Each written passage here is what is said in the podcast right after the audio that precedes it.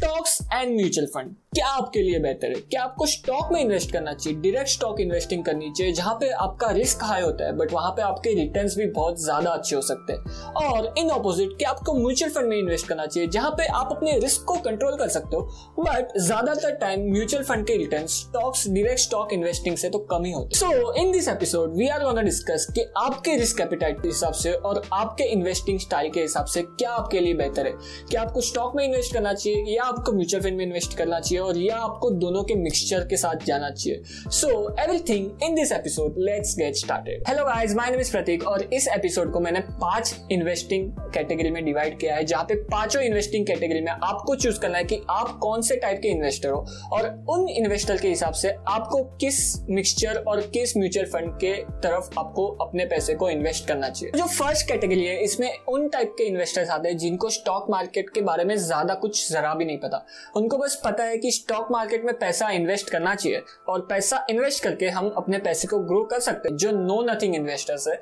इन type के investors के लिए मेरे हिसाब से the best option you can invest in is the index fund because index fund में इन्वेस्ट करने से आपका रिस्क बहुत ही ज़्यादा कम हो जाता है। बिकॉज़ आपका जो रिस्क होता है वो डायरेक्टली मार्केट रिस्क से अटैच हो जाता है। प्लस आपका एक्सपेंस रेशो बहुत ही कम हो जाता है। बिकॉज़ ये पैसिवली मैनेज फंड होता है। यहाँ पे इंडेक्स फंड में फंड मैनेजर की कोई ज़रूरत नहीं होती। एंड थर्ड थिंग इज़ आप डायरेक्टली इंडियन इकोनॉमी के ग्रोथ पे अपना पैसा लगा रहे हो। बिकॉज़ अगर इंडियन इकोनॉमी ग्रो होगी तो इवेंचुअली इंडेक्स को ग्रो होना ही है। और अगर इंडेक्स ग्रो होता है तो आपने जो पैसा इंडेक्स फंड में इन्वेस्ट किया है वो भी ग्रो होगा। सो so, अगर आप नो नथिंग इन्वेस्टर हो तो आपको ज़रूर इंडेक्स फंड में इन्वेस्ट करना चाहिए अपना पैसा। जो सेकंड कैटेगरी है इनमें वो इन्वेस्टर्स आते हैं जिनको पता है स्टॉक मार्केट और म्यूचुअल फंड्स काम कैसे करते हैं बट उनको स्टॉक पिकिंग से डर लगता है और वो लो रिस्क इन्वेस्टर है।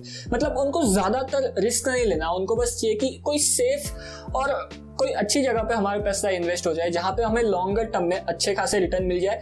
दो पैसे कम कमा लेंगे तो चलेगा बट जो कैपिटल है उसका नुकसान नहीं होना चाहिए। सो इन टाइप के इन्वेस्टर्स के लिए मेरे हिसाब से द बेस्ट ऑप्शन इज़ आप अपने पोर्टफोलियो में तीन म्यूचुअल फंड रख सकते हो, जहाँ पे दो म्यूचुअल फंड रहेंगे आपके लार्ज कैप जहाँ पे आपका पैसा लार्ज कैप म्यूचुअल फंड में इन्वेस्ट होता है। और जो स्लाश म्यूचुअल फंड है थर्ड म्यूचुअल फंड है, उसमें आप मल्टी कैप या फिर मिड कैप म्यूचुअल फंड रख सकते हो। सो आपका जो पैसा है वो उन स्टॉक्स में इन्वेस्ट होगा, उन म्यूचुअल फंड में इन्वेस्ट होगा, जहाँ पे रिस्क कम होगा। ऐसे टाइप के इन्वेस्टर्स के लिए मेरे हिसाब से ये कॉम्बिनेशन जहाँ पे दो म्यूचुअल फंड आप लार्ज कैप में रख सकते हो और एक म्यूचुअल फंड आप मल्टी कैप और मिड कैप इन दोनों में म्यूचुअल फंड की कैटेगरी में से चूज़ कर सकते हो। So this will be a better option for you guys next category है, उसमें वो टाइप के इन्वेस्टर्स आते हैं जिनकी रिस्क एपेटाइट मॉडरेट है।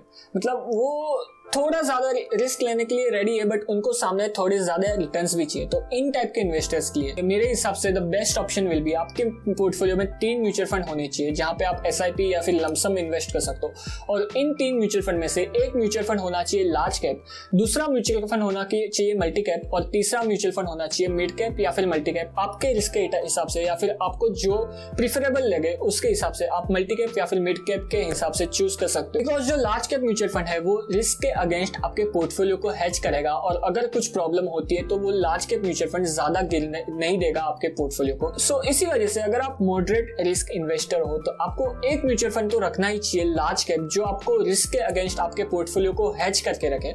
और जो second and third mutual fund है वो आपके रिटर्न्स को बढ़ा सके अगर सब बढ़िया चलता है तो। सो so, जो नेक्स्ट कैटेगरी है यहाँ पे वो इन्वेस्टर्स बिलोंग करते हैं जिनको रिस्क लेने में मज़ा आता है।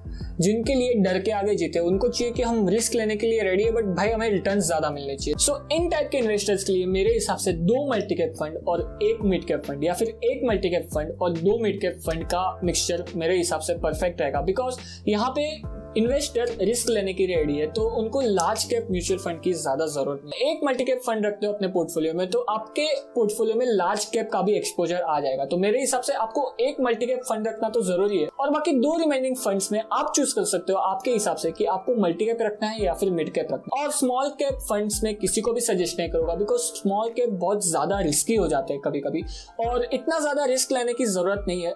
I think multi cap and mid cap का एक्सपोजर आपके लिए परफेक्ट परफेक्ट रहेगा अगर आप हाई रिस्क इन्वेस्टर्स हो तो भी। सो so, नाउ आती है फिफ्थ एंड फाइनल कैटेगरी जहाँ पे इन्वेस्टर रेडी है स्टॉक पिकिंग के लिए भी। उनके पास टाइम है उनके पास स्किल्स है जहाँ पे वो स्टॉक पिकिंग कर सकते हैं। अच्छे से फंडामेंटल क्वांटिटेटिव और क्वालिटेटिव एनालिसिस करके उन कंपनीज़ को चूज़ करके उनमें लॉन्गर टर्म के लिए इन्वेस्ट कर सकते और अगर आप इस कैटेगरी में बिलोंग करते हो तो आपको अपना 75 टू 80 परसेंट ऑफ़ पोर्टफोलियो जो आपको इक्विटी में इन्वेस्ट करना है जो आपको स्टॉक मार्केट में इन्वेस्ट करना है वो पैसा आपको डायरेक्ट स्टॉक पिकिंग में लगाना चाहिए। अगर आपके पास वो स्किल है, अगर आप वो टाइम देने के लिए रेडी हो, अगर आप ट्रैक कर सकते हो उन कंपनीज़ को, अगर आप इवेल्युएट कर सकते हो फेयर वैल्यू किसी भी कंपनी का, और अगर आप अपने हिसाब से उन कंपनीज़ को चूज़ करके एक अच्छा खासा 10 से 15 कंपनीज़ का पोर्टफोलियो बना के इन्वेस्ट करना चाहते हो, इतनी मेहनत कर रहे हो सो आपको अपना अच्छा खासा पैसा भी उन कंपनीज़ में लगा के इन्वेस्ट करना ज़रूरी है सो आपके जो रिटर्न हो वो भी अच्छे हो।